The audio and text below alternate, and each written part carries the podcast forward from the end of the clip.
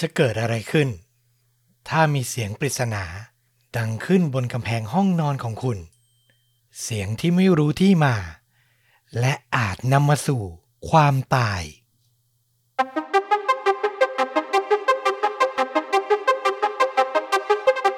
สวัสดีครับ สวัสดีครับ เรื่องจริงยิ่งกว่าหนังพอดแคสต์จากช่องชวนดูดะอยู่กับต้อมครับ แล้วก็ฟลุกครับ กับหนึ่งเรื่องจริงสุดเข้มข้นจนถูกนำไปสร้างเป็นภาพยนตร์ วันนี้เรื่องราวจากต้อม บอกเลยว่าเป็นเรื่องที่ค่อนข้างจะมีชื่อเสียง คือผมเซิร์ชค้นหาไปเนี่ย เหมือนคนจะรู้จักเยอะอืมแล้วผมก็ไม่แน่ใจด้วยว่าช่องต่างๆในประเทศไทยเนี่ยนำมาเล่าแล้วมากน้อยแค่ไหน เอาเป็นว่าถ้าใครที่เป็นคอพอดแคสต์หรือชอบฟังเรื่องราวประมาณนี้ แล้วเคยฟังแล้วผมก็ขออภัยล่วงหน้านะ แต่ต้องบอกเลยว่าเรื่องราวมันครบ แล้วมันก็มีทุกรสชาติจนผมอดไม่ได้ที่จะต้องถ่ายทอดจริงเราก็เชื่อนะว่ามันก็ยังมีมุมมองในเรื่องเล่าในแบบพอดแคสต์ชนดูดะที่มันน่าสนใจอยู่ดี แม้ว่าจะเป็นเรื่องที่เคยฟังมาแล้ว ก็ลองฟังกันแล้วกันเนาะอืมๆนะครับ แต่ก่อนจะเริ่มต้นเนี่ยก็อยากจะขอบพระคุณ คุณผู้ฟังทุกท่านอีกครั้งหนึ่งแบบเป็นทางการกับ 90,000 ซับที่เราได้มา เย่ทาง YouTube นะครับ อีก 9 เดียวฟลุก 1 0 0 0 0แสนซับจะมาถึงแล้ว เชื่อนะ เชื่อส่วนตัวว่าภายในปีนี้น่าจะถึงนะแต่ไม่รู้เมื่อไหร่เหมือนกัน คุณฟลุกมีอะไรจะบอกคุณผู้ฟังที่น่ารักของเราบ้างไหมอืมไม่รู้จะขอบคุณยังไงขอบคุณกันมา หลายครั้งหลายโอกาสเนาะคือมันมองในแง่ของพัฒนาการของช่องอะ่ะ เราก็ หวังแล้วว่าสักวันหนึ่งอยากให้มันถึง แต่เราไม่คิดว่ามันจะมาเร็วขนาดนี้นะ เออ ก็ก้าวมาได้อย่าง มั่นคงแล้วก็ต่อเนื่อง แม้ว่าจะทำกันอยู่แค่สองคนนะ แล้วก็ต้องแบกรับภาระในเรื่องของการใช้ชีวิตอื่น ๆ งานหลักงานต่างๆเนี่ยอีกมากมาย แต่ว่าสามารถทำช่องนี้อยู่กับคุณผู้ฟังมาได้ จนถึง 90,000 ซับสไคร b e ขอบคุณมาก ๆ ทุกคนที่เป็นแรงสนับสนุน พวกเราทั้งสองคนจนมาถึงวันนี้ ขอบพระคุณคุณผู้ฟังทุกท่าน ไม่ว่าจะติดตามกันมานานแล้วตั้งแต่หลักร้อยซับพันซับหรืออาจจะเพิ่งมาติดตามกันใหม่นะครับ ยินดีมาก ๆ ที่ได้มารู้จักกันแล้วก็มาติดตามกัน หวังเป็นอย่างยิ่งว่าจะอยู่กับชวนดูดาไปเรื่อย ๆ อย่างที่ผมพิมพ์บอกไปทาง Facebook ว่าจะกี่ซับก็ตาม ถ้าไม่มีการติดตามที่สม่ำเสมอ ไม่มีการส่งกำลังใจ ส่งรายได้ที่ให้กันมาตลอดเลยเนี่ย ชวนดูดักก็มาไม่ถึงวันนี้แน่ๆ ขอบพระคุณมากๆจริง ๆ นะครับ เอาละเรื่องราวในวันนี้ ผมพาฟลุกกับคุณผู้ฟังย้อนไปไกลนิดนึงครับ ในปี 1986 ที่รัฐแมสซาชูเซตส์ฝั่งตะวันออกของสหรัฐอเมริกา ไปรู้จักกับเด็กผู้หญิงคนหนึ่งเธอมีชื่อว่าทีน่าโบเวนอายุ 15 ปีเท่านั้น ตัวเธอเนี่ยมีน้องสาวครับ ชื่อว่าคาเรน อายุ 9 ขวบ ทั้งสองคนในปีนั้นน่าเศร้ามาก ๆ เพราะว่าเพิ่งสูญเสียคุณแม่ไปจากโรคมะเร็งอืมเหลือเพียงคุณพ่อ เชื่อว่าหลาย ๆ คนหลาย ๆ ครอบครัวที่ประสบเหตุการณ์เช่นนี้น่าจะพอเข้าใจ คือมันเป็นการปรับตัวครั้งใหญ่ ทั้งเรื่องการทำงาน พ่อก็ยังต้องทำต้องหาเลี้ยงครอบครัวหาเลี้ยงลูก เรื่องในบ้านก็ต้องดูแล แถมความเศร้าที่เพิ่งสูญเสียผู้เป็นแม่ผู้เป็นภรรยาไป มันก็ยังตลบอบอวนอยู่ นั่นก็เป็นสาเหตุทำให้พ่อเนี่ยอาจจะยังไม่ได้มาดูแลลูกสาวมากนัก ทีน่าในฐานะพี่สาวคนโตก็ต้องคอยดูแลน้อง อยู่บ้านกันสองพี่น้องเป็นหลัก แล้วพอเวลามันผ่านไปได้ไม่นานหลังสูญเสียคุณแม่ ด้วยความคิดถึงของลูกทั้งสองคน ไม่รู้จะทำอย่างไร ก็เลยตัดสินใจ มันมีวิธีการไหนจะสื่อสารกับผู้เป็นแม่ได้ไหม ไม่เคยเชื่อไม่เคยเล่นมาก่อน แต่อยากจะลองดูสักครั้งครับ กับการเล่น ถ้าเป็นคนไทยก็คือผีถ้วยแก้วนั่นแหละอืมของฝรั่งเขาก็จะเรียกว่าอุยจาบอดสองพี่น้องเล่นกันในบ้าน ตอนกลางคืนเลยนะ แต่ในวันนั้นพอวางกระดาน หวังจะให้ถ้วยแก้ว ให้เหรียญหรือให้อะไรก็ตามที่เป็นสื่อกลางเนี่ย เคลื่อนไหวบอกตัวอักษรรวมเป็นคำอะไรประมาณนั้นนะเนาะแต่คืนที่เล่นคืนนั้นน่ะ ไม่มีอะไรเกิดขึ้น แต่คืนต่อมามันกลับเกิดเรื่องน่าขนลุกครับ น้องสาวอย่างคาเรนตื่นขึ้นมากลางดึก เพราะว่าเธอได้ยินเสียงเคาะกำแพง มาจากอีกฝั่งของผนังห้องนอน คือถ้าเป็นเสียงอาจจะเป็นสัตว์ซุกซนไต่เพดานโน่นนี่นั่น มันก็จะเป็นเสียงแบบ ไม่ได้มีสัญญาณอะไรถูกไหม มันก็จะดังไปเรื่อยอืมแต่นี่มันเป็นการเคาะเหมือนเป็นจังหวะ เหมือนมีคนเคาะก๊อกก๊อกก๊อกอะไรประมาณนี้ คาเรนเนี่ยตื่นมาถึงกับต้องตะโกนถามว่า แม่คะ นั่นแม่ใช่ไหมโอ้พอพี่สาวอย่างทีน่าตื่นขึ้นมา เห็นน้องตะโกนแบบนั้น ตัวเธอเนี่ยก็ได้ยินเสียงจากกำแพง แต่พอตะโกนถามไปมันไม่มีเสียงตอบรับ ซึ่งแน่นอนแหละถ้ามีเสียงตอบรับจริง ๆ ผมว่าจะไม่ใช่การดีใจนะ จะเป็นการตื่นตระหนกตกใจซะมากกว่าอืมอย่างไรก็ตามคาเรนและทีน่ายังเชื่อว่า แม่อยู่ใกล้ๆพวกเธอ ต่อมาครับเมื่อมิสเตอร์โบเวนก็คือผู้เป็นพ่อรู้เรื่อง คือลูกสาวก็เอาไปเล่าให้ฟังแหละว่าเนี่ย แม่ยังอยู่กับเราหรือเปล่า มันเลยเกิดเรื่องเช่นนี้ ผู้เป็นพ่อก็รีบตอบกลับลูกสาวเลยว่า ไร้สาระ คือเขาอะเข้าใจว่าลูกน่าจะคิดถึงแม่มาก แต่เขาก็บอกกับลูกเลยนะว่า ที่ทำอยู่อะมันไม่มีประโยชน์เลย แล้วถ้ายังไม่หยุดพฤติกรรมเช่นนี้ ไม่หยุดมาเล่าเรื่องเช่นนี้ เขาจะพาลูกทั้งสองคนเนี่ย ไปพบจิตแพทย์นะอืมแต่สิ่งที่เกิดขึ้นต่อมามันกลับยิ่งน่าขนลุกครับ เพราะมันไม่ใช่แค่เสียงเคาะกำแพงแล้ว พอตื่นมาในเช้าวันหนึ่ง สมาชิกทั้งครอบครัวโบเวนก็พบว่ามันมีเฟอร์นิเจอร์ มีเครื่องใช้ในครัวบางส่วน ถูกวางอยู่ในสภาพกระจัดกระจาย คือเหมือนมันเคลื่อนไหวเคลื่อนที่ได้เอง ลิ้นชักถูกเปิดค้างไว้เหมือนมีคนมาเปิดหรือค้น เช้าวันนั้นตัวพ่อเนี่ยก็รีบโทษลูกๆเลยว่าเนี่ย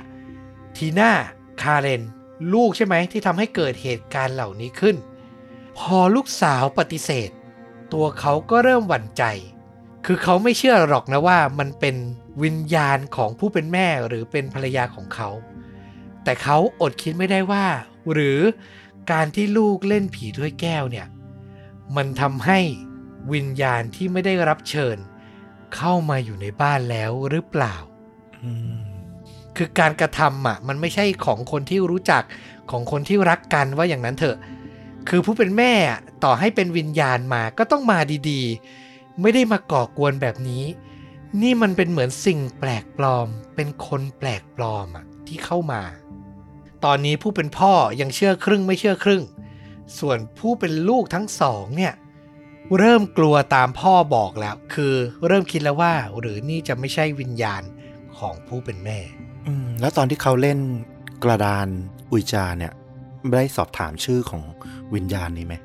คือต้องบอกว่าคืนนั้นที่เล่นมันไม่เกิดอะไรขึ้นเลยอืมกระดานใด ๆ มันไม่เคลื่อนไหวเลย เหตุการณ์หลักๆ มันมาเกิดหนึ่งคืนหลังจากนั้น ก็เลยตัดสินไม่ได้เลยว่าเป็นใครหรืออะไรกันแน่ แล้วความหลอนนับวันมันยิ่งทวีความรุนแรงขึ้นครับ วันหนึ่ง ทีน่ากับคาเรนได้ยินเสียงเคาะกำแพงอีกแล้ว แต่คราวนี้ไม่ได้มาจากในห้องนอนของพวกเธอ แต่มันดังมาจากห้องเก็บของชั้นใต้ดินน่ะอื้อหือสองพี่น้องก็รวบรวมความกล้า ตัดสินใจ พากันเดินลงไปดู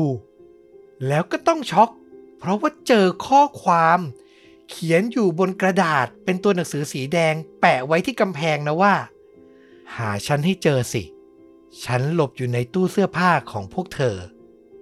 โอ้โห คือมันเป็นหนังเขย่าวขวัญชัด ๆ เลยอะ่ะ อ่านจบสองพี่น้องตัดสินใจ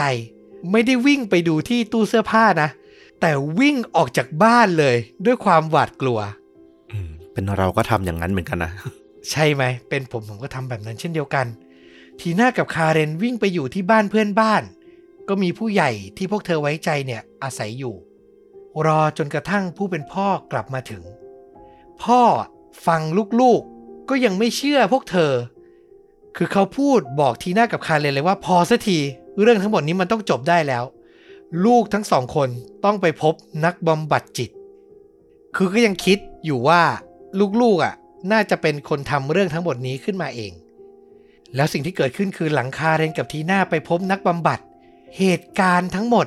มันเหมือนจะสงบลงจริง ๆ คือมันเงียบไปเลย ไม่มีสัญญาณ ไม่มีการเคาะกำแพง ไม่มีข้อความปริศนาอีกแล้ว ผู้เป็นพ่อก็ยิ่งเชื่อเต็มเปี่ยมเลยว่าทั้งหมดคือสิ่งที่ลูกทั้งสองคนจินตนาการเองทำขึ้นมาเอง แต่เหตุการณ์มันไม่ไปแล้วไปรับ มันกลับมามีความหลอนอีกครั้ง เมื่อคืนหนึ่งเด็กผู้หญิงทั้งสองคน ได้ยินเสียงเคาะกำแพงจากในบ้านดังขึ้นมาอีกแล้ว แล้วพอเดินไป ไปใกล้บริเวณต้นกำเนิดเสียงนั้น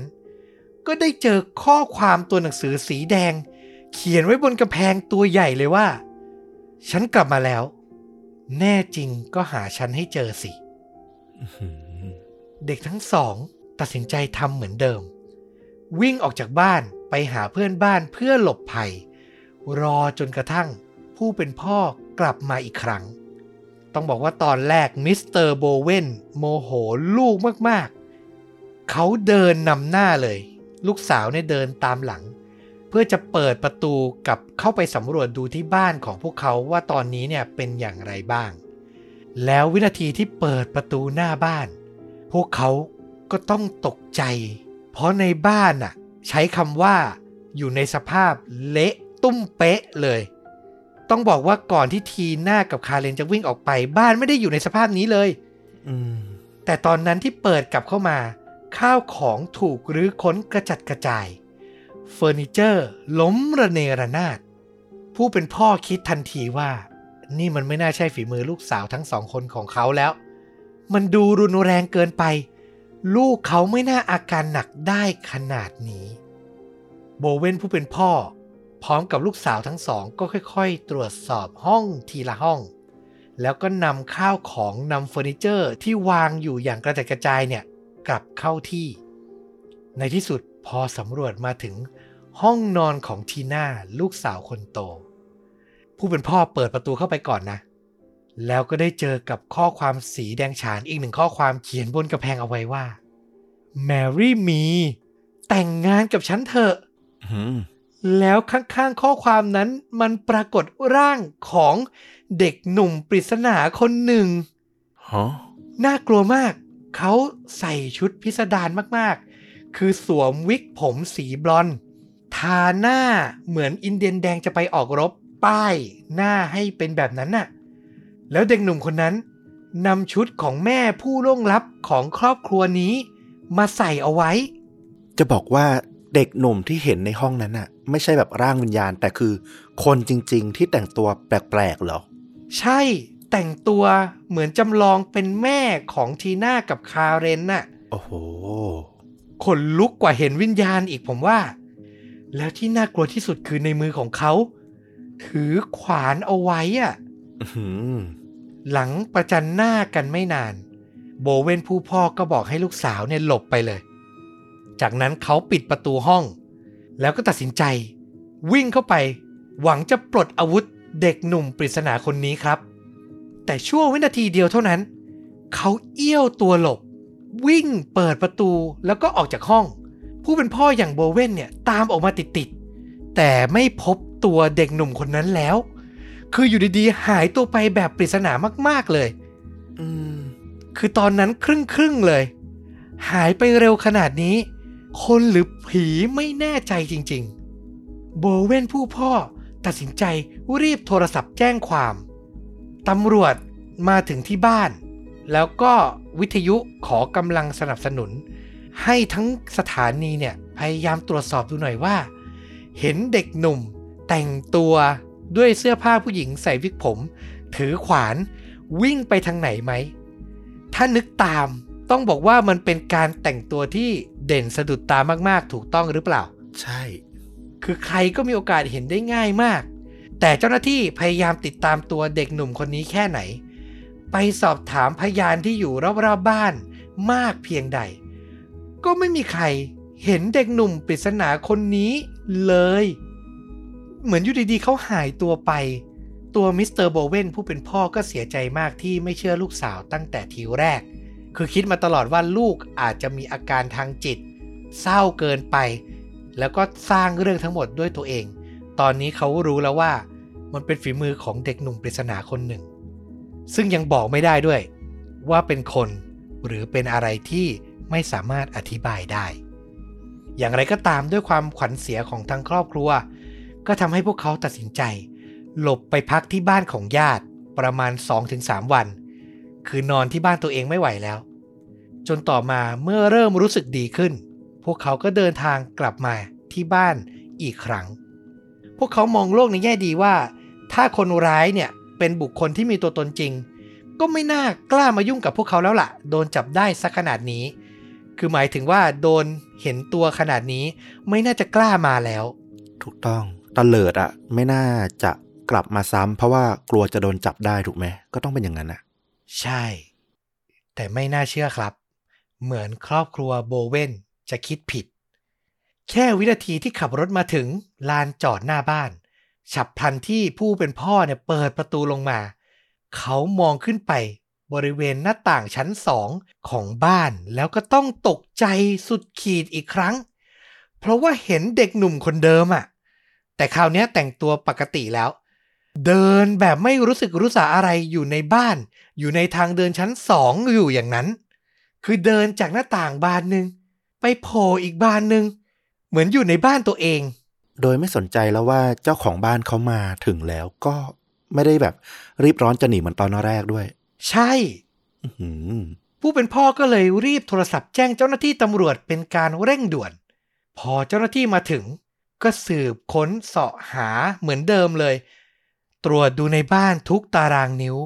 ออกไปถามพยานรอบบ้านว่าเห็นเด็กผู้ชายวิ่งออกมาบ้างไหม แล้วไม่มีใคร เห็นเด็กคนนี้อีกแล้วอะทุกอย่างมันเหมือนซ้ำรอยเดิม ท่ามกลางความงุนงงนั่นเอง ก็มีเจ้าหน้าที่ตำรวจคนหนึ่งซึ่งเหมือนความรู้สึกเขาเหมือนสัญชาตญาณเขาบอกว่า เป็นไปไม่ได้ เด็กหนุ่มคนนี้ไม่มีทางเป็นวิญญาณ ถ้าไม่ได้หลบหนีออกจากบ้าน ก็ต้องหลบอยู่ในบ้านนี่แหละ เขาแกะรอยตรวจสอบทุกบริเวณที่คนอาจจะนึกไม่ถึง นายตำรวจคนนี้ ตรวจดูในห้องซักผ้า รีดผ้า ก็คือจะมีเครื่องซักผ้า เครื่องอบผ้า มีอุปกรณ์ข้าวของต่างๆ วางอยู่บนชั้น นายตำรวจหนุ่มเขาตรวจสอบดูจนถึงบริเวณมุมห้องติดกับเครื่องซักผ้า ปรากฏว่ามันมีท่อ ทางเดินน้ำเนี่ย ติดตั้งไว้ แล้วหลังท่อนั้นเชื่อไหม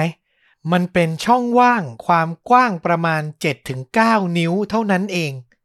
คือเหมือนช่างที่ก่อสร้างบ้านที่ต่อเติมที่วางท่อ เขาเลือกจะวางท่อเนี้ยเพื่อปิดบังช่องว่างติดกำแพงตรงนี้ไว้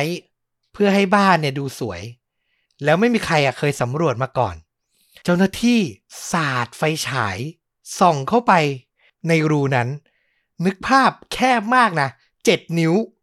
แต่พอสาดเข้าไปอะ เจอเด็กหนุ่มคนหนึ่ง ซุกตัวแอบอยู่ หลังกำแพง เข้าไปได้ยังไง มันเป็นการแทรกตัวด้านข้าง คือหลังจากนั้นเจ้าหน้าที่ก็ชักอาวุธปืนขึ้นมา สั่งให้เด็กหนุ่มคนนั้นเดินออกมาแล้วก็รวบตัวเขาได้ในที่สุด จากการสอบถามข้อมูลก็พบว่าสุดท้ายเนี่ย เด็กคนนี้มีชื่อว่า แดเนียลลาพันเต้และพอเจ้าหน้าที่ไปตรวจสอบดู ก็พบว่าพอตะแคงข้างแทรกตัวเดินเข้าไป ในนั้นมันมีช่องว่างเป็นสามเหลี่ยม ที่สามารถคุดคู้หลบอยู่ได้ คือเด็กคนนี้หลบอยู่ในบ้านนี้มา ไม่รู้ว่านานเท่าไหร่แล้ว แล้วที่สำคัญเขาไม่ใช่คนแปลกหน้าของบ้านหลังนี้ เพราะแดเนียล เคยออกเดทกับลูกสาวคนโตของบ้าน อย่างทีน่ามาก่อนครับอ๋อปริศนาทั้งหมดตอนนั้นก็ไขกระจ่างเกือบหมดสิ้นเลย แดเนียลพบเจอช่องว่าง บริเวณนี้ในวันหนึ่งที่เขาแอบเข้ามาในบ้านของครอบครัวโบเวน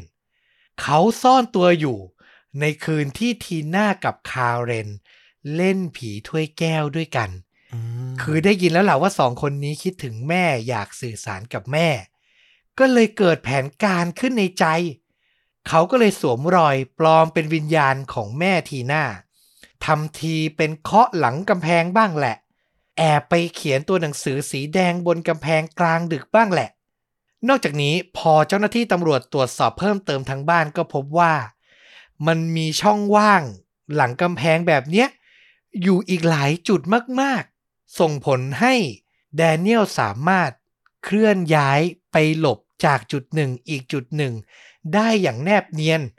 อืมแล้วหลาย ๆ จุดในบ้านมันก็มีการเจาะรูเป็นรูเล็ก ๆ เอาไว้ ไม่แน่ใจว่าแดเนียลเป็นคนทำหรือมันมีอยู่ก่อนหน้านั้นแล้ว แต่เขาก็สามารถสอดส่องสังเกตการณ์ทั้งครอบครัวได้ แทบจะตลอดเวลาเลย โอ้โห อันนี้เราไม่ค่อยมีความรู้เรื่องของสถาปัตย์นะ เราไม่แน่ใจว่าการออกแบบบ้านแบบนี้มันมีประโยชน์อะไร ที่จะมีช่องหลังกำแพงแล้วก็รูจำนวนมากอย่างเงี้ย ผมก็ไม่แน่ใจเหมือนกัน แต่เท่าที่ศึกษาก็คือมันเป็นจุดบอดของบ้าน ที่ไม่คาดคิดว่าจะมีใครเข้าไปอาศัยอยู่ได้ คืออาจจะมีสัตว์มีอะไรไปหลบอยู่ อันเนี้ยเป็นไปได้อืมแต่การที่จะมีคนแอบไปอาศัยอยู่เนี่ย โอ้โห เป็นไปได้ยากมากจริงๆ ไม่น่าเชื่อจริงหรือมันเป็นประเทศเมืองหนาวกำแพงสองชั้นมันเก็บอุณหภูมิได้ดีกว่าอย่างนี้หรือเปล่า อันนี้เราก็ไม่แน่ใจนะ ใครมีความรู้ลองช่วยคอมเมนต์มาหน่อยละกันๆฝากด้วยแล้วกันนะครับ ถ้าใครมีความรู้เพิ่มเติมอยู่ที่สหรัฐอเมริกาก็บอกมาเพิ่มได้นะครับ ตอนนี้เข้าใจกันว่าสาเหตุหลักที่ทำให้แดเนียลทำแบบนี้ ก็น่าจะหนีไม่พ้นการที่เขาเนี่ยคลั่งไคล้ในตัวทีหน้าเป็นอย่างมาก แต่แน่นอนแหละเนาะ เด็กหนุ่มธรรมดาทั่วไปก็คงไม่มีใครที่จะทำแบบนี้ และพอสืบลึกลงไปดูชีวิตของแดเนียลลาพลานเต้ในวัยเด็ก มันก็ทำให้รู้ถึงแรงจูงใจ เพราะเขาเนี่ยผ่านอะไรมาเยอะพอสมควร เขาอ้างว่าในวัยเด็กเนี่ย ตัวเองเคยถูกผู้เป็นพ่อ ใช้ความรุนแรง ทุบตีเขาอยู่ตลอด แถมความเป็นอยู่ก็ไม่ค่อยดี คือมีฐานะยากจน ไม่ค่อยมีเสื้อผ้าดีๆ ใส่ เนื้อตัวเนี่ยก็จะมอมแมมอยู่เสมอ และนั่นส่งผลให้เวลาเขาไปเรียนก็มักจะถูกเพื่อนรังเกียจ แล้วก็โดนรังแกซ้ำเข้าไปอีก ต่อมามีการตรวจสอบดูแล้วก็พบว่าเขามีภาวะอาการดิสเลกเซีย หรือภาวะผิดปกติเกี่ยวกับการเรียนรู้ภาษา ที่ส่งผลให้ไม่สามารถอ่าน สะกดคำหรือเขียนหนังสือได้ เหล่าคนดังที่มีอาการแบบนี้เอาที่ดังมากๆเลยก็อย่างทอมครูซ ตอนเด็กๆเขาก็เคยเป็นอ่านหนังสือไม่ได้เขียนหนังสือไม่ได้ ต้องเข้ารับการบำบัด แต่ต้องบอกว่าในยุค 70 ที่แดเนียลเป็นเด็กอยู่เติบโตมา อาการของโรคนี้ยังไม่เป็นที่ทราบกันอย่างแพร่หลาย ครูที่ดูแลแดเนียลในตอนเด็กก็เลยเข้าใจเอาเอง พูดง่าย ๆ เลยนะว่า เด็กคนนี้มันโง่อืมไม่ตั้งใจเรียนก็เลยอ่านหนังสือไม่ออก ก็ยิ่งทำให้เขาถูกปิดกั้นจากสังคม และคนรอบตัวมากยิ่งขึ้นไปอีก ต่อมาพอโตเป็นวัยรุ่น พ่อแม่ของแดเนียลก็แยกทางกัน แม่แต่งงานใหม่ มีพ่อเลี้ยงก็ไม่ใช่คนดีอีก มาทุบตีแดเนียลซ้ำอีก แต่ในช่วงชีวิตเนี้ยเขาบอกว่ามันยังมีแสงสว่างจุดหนึ่ง คือมีคุณครูในสมัย high school ของเขาเนี่ย มองเห็นแล้วว่าแดเนียลมีปัญหาทางบ้าน แล้วก็มีอาการเจ็บป่วยที่ต้องได้รับการบำบัดรักษา ก็เลยดึงแดเนียลออกมา พาเขาไปบำบัดกับจิตแพทย์ที่มีความรู้ แต่ชีวิตคนเราอะ มันเคราะห์ซ้ำกรรมซัดอย่างไรก็ไม่ทราบได้แดเนียลดันไปเจอจิตแพทย์ที่ทำร้ายร่างกายและจิตใจของเขา ซ้ำไปอีก คือเป็นจิตแพทย์ที่ดูแลเด็ก แต่มีนิสัยชอบทำร้าย กลายเป็นว่าเจอคนไม่ดีซ้ำอีกครั้งอะอืมไม่มีผู้ใหญ่ดีๆ อยู่รอบตัวเขาเลย หลังหมดการบำบัดเขาก็ใช้ชีวิตแบบไม่สนใจสังคม ไม่แคร์ใครล้วเขามักจะชอบแอบเข้าไปในบ้านเพื่อนบ้าน เพื่อขโมยข้าวของตอนค่ำคืน สิ่งที่เขาขโมยก็มีทั้งเงินสด เครื่องประดับแล้วก็ของมีค่า นอกจากนี้เขามักจะชอบทิ้งร่องรอยบางอย่างเอาไว้ เช่น เอาของกินออกมาจากตู้เย็น แต่กินแค่ครึ่งเดียว ที่เหลือเนี่ยวางไว้บนโต๊ะ เพื่อให้เจ้าของบ้านตื่นเช้ามาแล้วเจอว่า เฮ้ยมันมีคนบุกเข้ามากลางดึก ให้หวาดกลัวว่าอย่างนั้น เหมือนแดเนียลจะมีความสุข เวลาได้เห็นคนอื่น ตื่นตระหนกในสิ่งที่เขาทำแล้วเขาก็ใช้ชีวิตแบบนี้มาจนถึงปี 1986 ก็ได้มาเจอกับทีน่าโบเวนอย่างที่บอก เธออยู่ในวัย 15 ปี ทั้งคู่เนี่ยบ้านอยู่ใกล้ ๆ กันแดเนียลรู้เลยว่าตัวตนที่เขาเป็นอยู่ไม่อาจทำให้เธอสนใจได้แน่ๆ ก็เลยตัดสินใจใช้ตัวตนปลอม คือแอบไปหาเบอร์โทรศัพท์ของบ้านทีน่ามาด้วยวิธีการใดก็ไม่รู้ แต่คงไม่ใช่วิธีที่ถูกต้องหรอก ยุคนั้น 80 โทรศัพท์มือถือยังไม่แพร่หลาย จะพูดคุยกับสาวก็ต้องโทรไปที่บ้าน แดเนียลก็อ้างว่าตัวเองเนี่ย ชื่อแดนนี่ บอกทีน้าไปอย่างนั้น บอกว่าเป็นนักกีฬาจากโรงเรียนต่างเมือง บอกว่าตัวเองเนี่ยผมบลอนร่างใหญ่กำยำว่าอย่างนั้น แล้วก็ได้เบอร์ทีน้ามาจากเพื่อนในโรงเรียนที่เธอเรียนอยู่ คือเป็นเพื่อนของเพื่อนว่าอย่างนั้นเถอะ ทีน่าพูดคุยกับแดเนียลก็ถูกอกถูกใจ เป็นเพื่อนกันทางโทรศัพท์อยู่หลายสัปดาห์ จนแดเนียลรวบรวมความกล้าตัดสินใจครับ ขอทีน่าออกเดท แน่นอนทีน่าเริ่มชอบแล้วก็ตอบตกลง แต่เมื่อเสียงเคาะประตูบ้านดังขึ้น วินาทีแรกที่ทีน่าเปิดประตูออกมา เห็นหน้าตาที่แท้จริงของแดเนียล เธอก็ตกใจ คือเขาไม่ใช่หนุ่มนักกีฬาผมบอลอย่างที่อธิบายตัวเองเอาไว้อืมแต่เป็นหนุ่มผอม ผมสีดำแล้วเสื้อผ้าก็ดูมอมแมม อย่างไรก็ตามทีหน้าก็ไม่อยากจะทำร้ายจิตใจเด็กหนุ่มคนนี้ ก็ยอมไปออกเดทกับเขา ไปงานแฟร์แห่งหนึ่งในเมือง แต่อยู่ได้เพียงชั่วโมงเดียว เธอก็รู้แล้วล่ะว่า ผู้ชายคนนี้ไม่ใช่ละ ไม่ใช่คนที่เธอจะถูกอกถูกใจแล้วคบหาด้วย ก็หาข้ออ้างสารพัดสารเพ จนหลบกลับบ้านมาได้ แล้วหลังจากนั้นทีน่า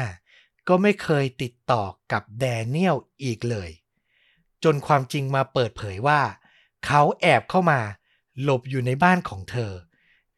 ต่อมาแดเนียลก็ถูกศาลตัดสินว่ามีความผิด ในข้อหาบุกรุก พกอาวุธ ลักพาตัวและลักทรัพย์ แต่เนื่องจากอายุเพียง 16 ปีทำให้เขาไม่ต้องเข้าเรือนจำแต่ถูกส่งตัวไปอยู่ที่สถานกักกันเยาวชน อย่างที่ผมบอกเรื่องมันเกิดในปี 1986 ถึงปี 1987 ในเดือนตุลาคม แดเนียลก็ขอยืมเงินแม่มา เพื่อมาใช้ประกันตัว แล้วเขาก็ถูกปล่อยตัวออกมา แน่นอนว่าสถานกักกันไม่ได้ทำให้เขาเป็นคนดีขึ้นแดเนียลยังคงแอบเข้าบ้านคนอื่น เพื่อขโมยข้าวของต่อไป ถ้าใครจำได้ที่ผมเล่าไป โมเมนต์หนึ่งที่น่าขนลุกที่สุดที่เกิดกับครอบครัวโบเวนก็คือ เจอแดเนียลแต่งตัวด้วยเสื้อผ้าของแม่ของพวกเขา แล้วก็ยืนถือขวานอยู่ ลองคิดดูว่าถ้าค่ำคืนนั้น ไม่มีใครที่รู้ตัวก่อน จะเกิดอะไรขึ้น การถือขวานในวันนั้น หมายความว่าแดเนียลต้องการจะทำอะไร เขาอยากจะทำร้ายใคร อยากจะปลิดชีวิตใครหรือเปล่า เราไม่อาจทราบได้ แต่ผมรู้สึกเลยว่าเหมือนความรุนแรง ความอยากลงโทษใครบางคน มันอยู่ในใจเขา เหมือนมันมีสัตว์ร้ายสิงสู่อยู่ แล้วเจ้าสัตว์ร้ายตัวนั้น มันถูกปลดปล่อยในที่สุดครับ ในวันที่ 1 ธันวาคม ปี 1987 หลังออกจากสถานกักกันมาได้ 2 เดือน แดเนียลเดินทางออกจากบ้านตัวเอง ออกมาไกลเพียง 800 เมตร เพื่อมาหยุดอยู่ที่บ้านหลังหนึ่ง ซึ่งตกแต่งอย่างสวยงามเพื่อต้อนรับเทศกาลคริสต์มาส เขาแอบงัดแงะ และเปิดหน้าต่างเข้าไปในบ้านหลังนั้น ในช่วงเวลากลางวันแสก แดเนียลคิดว่าไม่น่ามีใครอยู่บ้าน เพราะเป็นเวลาทำงาน แล้วก่อนหน้านี้ช่วงกลางเดือนพฤศจิกายน เขาเคยบุกเข้ามาบ้านหลังนี้แล้วครั้งหนึ่ง แอบขโมยข้าวของ แล้วก็เห็นแล้วล่ะว่าไม่มีใครอยู่ แต่ในวันนั้นที่เขากลับเข้าไปเป็นครั้งที่สองแดเนียลกลับเจอ หญิงสาวท้องแก่เจ้าของบ้าน ที่มีชื่อว่าพริสซิลล่ากูสตาฟสัน พร้อมกับลูกชายวัยห้าขวบ ชื่อว่าน้องวิลเลียม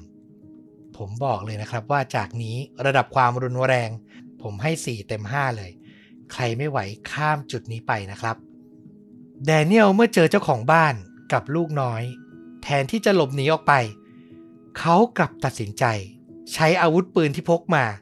ขู่บังคับให้พริสซิลล่ากับน้องวิลเลียมเข้าไปในห้องนอน จากนั้นเขาสั่งให้วิลเลียม หลบเข้าไปอยู่ในตู้เสื้อผ้า แล้วก็ตัดสินใจ ล่วงละเมิดทางเพศพริสซิลล่า เธอคือหญิงสาวท้องแก่ จากนั้นแดเนียลใช้อาวุธปืนที่พกมา จ่อยิงใส่ศีรษะของพริสซิลล่าสองนัดซ้อน ก่อนจะนำเอาตัวเด็กชายวิลเลียมออกจากตู้เสื้อผ้า พาไปในห้องน้ำแล้วกดศีรษะเด็กน้อยให้จมน้ำจนเสียชีวิต โชคร้ายซ้ำสอง เด็กหญิงอาบิเกลกุสตาฟสัน วัยเจ็ดขวบ ลูกสาวคนโตของบ้าน กลับมาจากโรงเรียนพอดี เธอเปิดประตูเข้ามาแล้วก็ตกใจที่มีชายแปลกหน้าอยู่ในบ้าน แต่คนร้ายอย่างแดเนียลตั้งสติ และใช้คำพูดล่อลวงเธอ ให้เข้าไปในห้องน้ำอีกห้องหนึ่ง คนละห้องกับที่เขาก่อเหตุกับน้องวิลเลียม จากนั้นแดเนียล ก็ทำเหมือนเดิมคือ ใช้มือกดศีรษะอาบิเกล จมน้ำเสียชีวิตไปอีกคนอืมจากนั้นเขาก็หลบหนีออกจากบ้านไป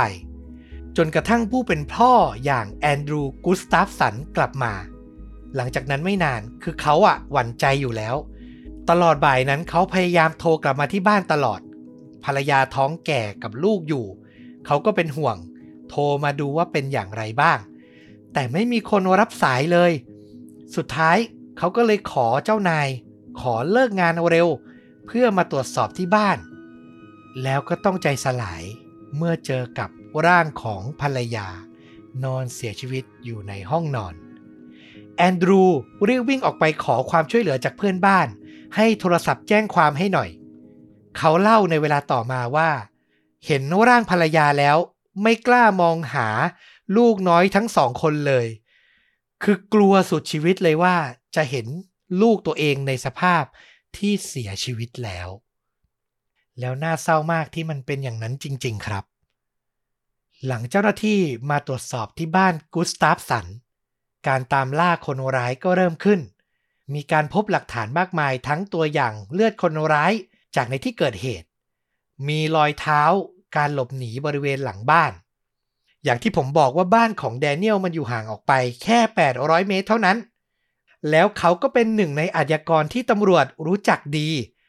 เพราะก่อคดีบุกเข้าไปขโมยของในบ้านคนอื่น อยู่บ่อยครั้ง แถมเพิ่งได้รับการประกันตัวออกมา ตำรวจลองไปสอบปากคำแดเนียลในช่วงเย็นวันนั้นที่เกิดเหตุเลย แต่ทำอะไรไม่ได้มาก เพราะว่าหมายจับอย่างเป็นทางการยังไม่ออกแดเนียลก็กล่าวปฏิเสธ บอกว่าตัวเองอยู่บ้านทั้งวันเลย แล้วช่วงเย็นเนี่ยมีแวะไปที่งานวันเกิดของญาติที่เป็นเด็กเล็กน้อยตำรวจฟังแล้วก็ไม่เชื่อหรอก แต่รอหลักฐานให้ชัดเจน รอหมายจับให้ชัด พอวันต่อมาตั้งใจจะไปควบคุมตัว ปรากฏว่าแดเนียลหนีออกจากบ้านไปแล้วครับ ไม่เจอตัวแล้ว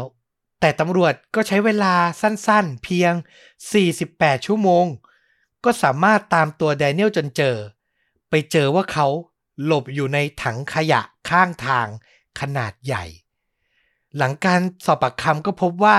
พอแดเนียลก่อเหตุ เขาพูดจริงนะ เขาไปงานวันเกิดของญาติที่เป็นเด็กจริง ๆ แล้วก็ทำตัวเหมือนไม่มีอะไรเกิดขึ้น เหมือนจะไปสร้างสถานการณ์สร้างพยานที่อยู่ แต่อย่างที่บอกหลักฐานมันมัดตัวค่อนข้างมาก จากการสำรวจถุงเท้าที่เจอในห้องนอนของตัวแดเนียลยังมีเศษผมของน้องอาบิเกลอยู่เลย สุดท้ายแดเนียลก็สารภาพ แล้วก็ให้การว่ามันเป็นการกระทำที่เกิดขึ้น เพราะอาการ panic ความตื่นตระหนก เขาคิดว่าทั้งพริซิลล่าแล้วก็เด็กทั้งสองคนเนี่ยเห็นหน้าเขาแล้ว ก็เลยจำเป็นต้องกำจัดทิ้ง สุดท้ายแดเนียลลาพันเต้ ถูกตัดสินให้รับโทษจำคุกตลอดชีวิต ในปี 2017 เขาพยายามยื่นเรื่องขอลดโทษ โดยอ้างว่าในปีที่เกิดเหตุเขายังเป็นผู้เยาว์อยู่ แน่นอนว่าศาลไม่ลดโทษให้แต่อย่างใด โดยให้เหตุผลว่า เคสนี้ไม่ใช่การก่อเหตุครั้งเดียว แล้วมีผู้เสียชีวิต 3 คน แต่มันคือการก่อเหตุ 3 ครั้งซ้อนอย่างโหดเหี้ยม เขาทำลายความสงบสุขที่ครอบครัวและชุมชนนี้เคยมี โทษที่เขาได้รับเหมาะสมแล้ว และนี่คือเรื่องราวของแดเนียลลาพรันเต้ชายที่หลบอยู่หลังกำแพง ตอนแรกมันเหมือนเป็นเรื่องแปลกเป็นคนแปลกๆ ที่น่าจะถูกบำบัดถูกรักษาได้ แต่พอเขาถูกมองข้ามไป ไม่มีใครใส่ใจ ไม่มีใครจริงจัง คนแปลกคนนี้ ก็ปลอด ปล่อยความโหดร้ายในจิตใจออกมาได้ เกินที่เราจะคาดคิดจริง ๆ เนาะน่าเศร้ามากๆเลย น่าเศร้าจริง ๆ กับสิ่งที่มันเกิดขึ้นแล้วก็โอ้โห มันฟังตอนแรกเราไม่คิดว่ามันจะมาถึงความรุนแรงขนาดนี้นะใช่ อย่างที่ผมบอกคือมันเปิดเรื่องมาเหมือนจะเป็นเรื่องเขย่าวขวัญเรื่องผี แล้วมันมาหักมุมเป็นคน อันนี้ก็เซอร์ไพรส์ไปครั้งหนึ่งแล้ว มันยังมาเพิ่มเติมบานปลายกลายเป็นเหตุการณ์ร้ายที่ใครก็คาดไม่ถึงอีก โอ้โห มันน่าเศร้าจริง ๆ ผมก็เลยอยากนำมาถ่ายทอดมาก ๆ เลย พอดีผมเพิ่งได้ดูรายการโหนกระแสมาคำพูดถึงประเด็นที่มีสารวัตรท่านหนึ่งอะเนาะที่ท่านมีอาการคุ้มคลั่งน่าจะเห็นข่าวกันบ้าง คราวนี้มันมีนักจิตวิทยาเขาก็มาให้ข้อมูลนะนะว่าเออจริง ๆ ถ้าพบคนใกล้ชิดที่ เริ่มส่ออาการแสดงอาการผิดปกติ ดูจิตใจไม่ปกติ เขาบอกว่าถ้ารู้ตัวทันเนี่ยพาไปหาหมายถึงว่าเริ่มมีอาการที่มันชัดเจนเนี่ยพาไปหาหมอเนี่ยใช้การรักษาประมาณ 2 ปีก็จะหายดี แต่ถ้าปล่อยมาคุ้มคลั่งมาแสดงอาการสองครั้ง ค่อยพาไปหาหมอต้องใช้ถึง 5 ปี แล้วก็ถ้ามีอาการแล้วก็ปล่อยทิ้ง คนรอบข้างไม่ได้สนใจหรือ ไม่ได้นำพาเพื่อจะให้เขาไปสู่การรักษาปล่อยไปเรื่อย ๆ อย่างเงี้ย เอาตัวไปรักษาตอนที่มันหนักแล้วเนี่ย คือไม่สามารถรักษาได้นะ ต้องใช้ยาต้องดูแลอย่างนั้นไปตลอดชีวิตเลย จะไม่มีโอกาสหายออกมาใช้ชีวิตปกติได้ง่าย ๆ เลยโอ้โหอันนี้เราว่ามันก็เป็นอีกเรื่องหนึ่งที่อาจจะต้องใส่ใจกันมากขึ้นนะเนาะแล้วก็ในเคสนี้จริงๆเราก็ก็สงสารตัวแดเนียลเหมือนกันสงสารในแง่ของสิ่งที่มันทำให้เขาเปลี่ยนจากมนุษย์ จากเด็กธรรมดาคนหนึ่งเนี่ยมันไปสู่เรื่องราวที่มันเกิดขึ้นทั้งหมด เรารู้สึกเองนะ เราอาจจะไม่ได้มีความรู้ด้านจิตวิทยาที่มันชัดเจนขนาดแต่เราฟังเรื่องราวแล้วเรารู้สึกว่าแดเนียลเป็นเด็กที่ต้องการการดูแลการปกป้อง ต้องการความรักของผู้ปกครองของพ่อของแม่ แต่เขาไม่ได้รับสิ่งนี้แล้วก็เหมือนเขาจะได้รับการเรียนรู้ไปเองจากพ่อเลี้ยงว่า เวลาที่เขาทำอะไรที่มันอาจจะไม่เข้าหูเข้าตา เขาจะได้รับความสนใจแต่ความสนใจนั้นนะมันมาในรูปของความรุนแรง ซึ่งมันก็อาจจะเป็นสิ่งที่เขายอมรับได้ ถ้าแค่ให้มีใครเห็นเขาอยู่ในโลกนี้สักคนหนึ่งมันก็เลยนำมาสู่เรื่องของการแบบที่เขาพยายามไปแกล้งคนที่เขารักอะ เพื่ออย่างน้อยที่สุดให้คนคนนั้นหันมองมา ซึ่งเราบอกว่ามันไม่ใช่เรื่องที่ถูกต้องนะ แต่มันก็จะตัดสินเขาในแง่ของคนที่มันปกติไม่ได้ เราเชื่อว่า ตอนที่มันเกิดเรื่องราวที่เขาไปซ่อนตัวอยู่ในบ้านนั่นนะนั่นคือก็อาการหนักมากแล้ว น่าเสียดายที่ว่ากระบวนการยุติธรรมที่เอาเข้าเรือนจำไปรับโทษตรงนั้นน่ะ มันไม่ได้นำพาไปสู่เรื่องของการรักษาหรือการวินิจฉัยเรื่องของอาการอื่น ที่มันเกี่ยวข้อง ซึ่งมันอาจจะทำให้เขาหายดีหรือปกติมากกว่านี้ก็ได้ อันนี้ก็เราว่าก็เป็นเรื่องราวที่พูดคุยถกเถียงกันได้อีกเยอะมากนะ เรื่องราวของแดเนียลเนี่ยเออแล้วต้อมคิดว่าไงบ้างจากที่ได้หาข้อมูลมาด้วยเนี่ย ผมก็คิดเห็นตรงกับคุณเลย เพิ่มเติมอีกนิดนึงคือ ผมว่ามันน่าจะเป็นเรื่องของช่วงเวลาด้วย อย่างที่บอกในยุค 80 ความเข้าใจเกี่ยวกับโรคอาการต่างๆ มันยังน้อยกว่าตอนนี้ค่อนข้างเยอะ แค่ อาการอ่านหนังสือไม่ออก ทุกวันนี้มีการบำบัดมีการรักษาเป็นขั้นเป็นตอน เรียนรู้แล้วว่ามันไม่ใช่ความโง่ มันคือความผิดปกติที่ต้องได้รับการดูแล ในยุคนั้นมันยังไม่มีความเข้าใจเลยกับเรื่องแค่นี้ เพราะฉะนั้นคนอย่างแดเนียลลาพันเต้ก็เลยมีโอกาสที่จะเกิดขึ้นได้ง่ายกว่าอืมอันนี้ก็ผมว่าเป็นจุดหนึ่งนะ ทุกวันนี้เทคโนโลยีการรักษาอะไรมัน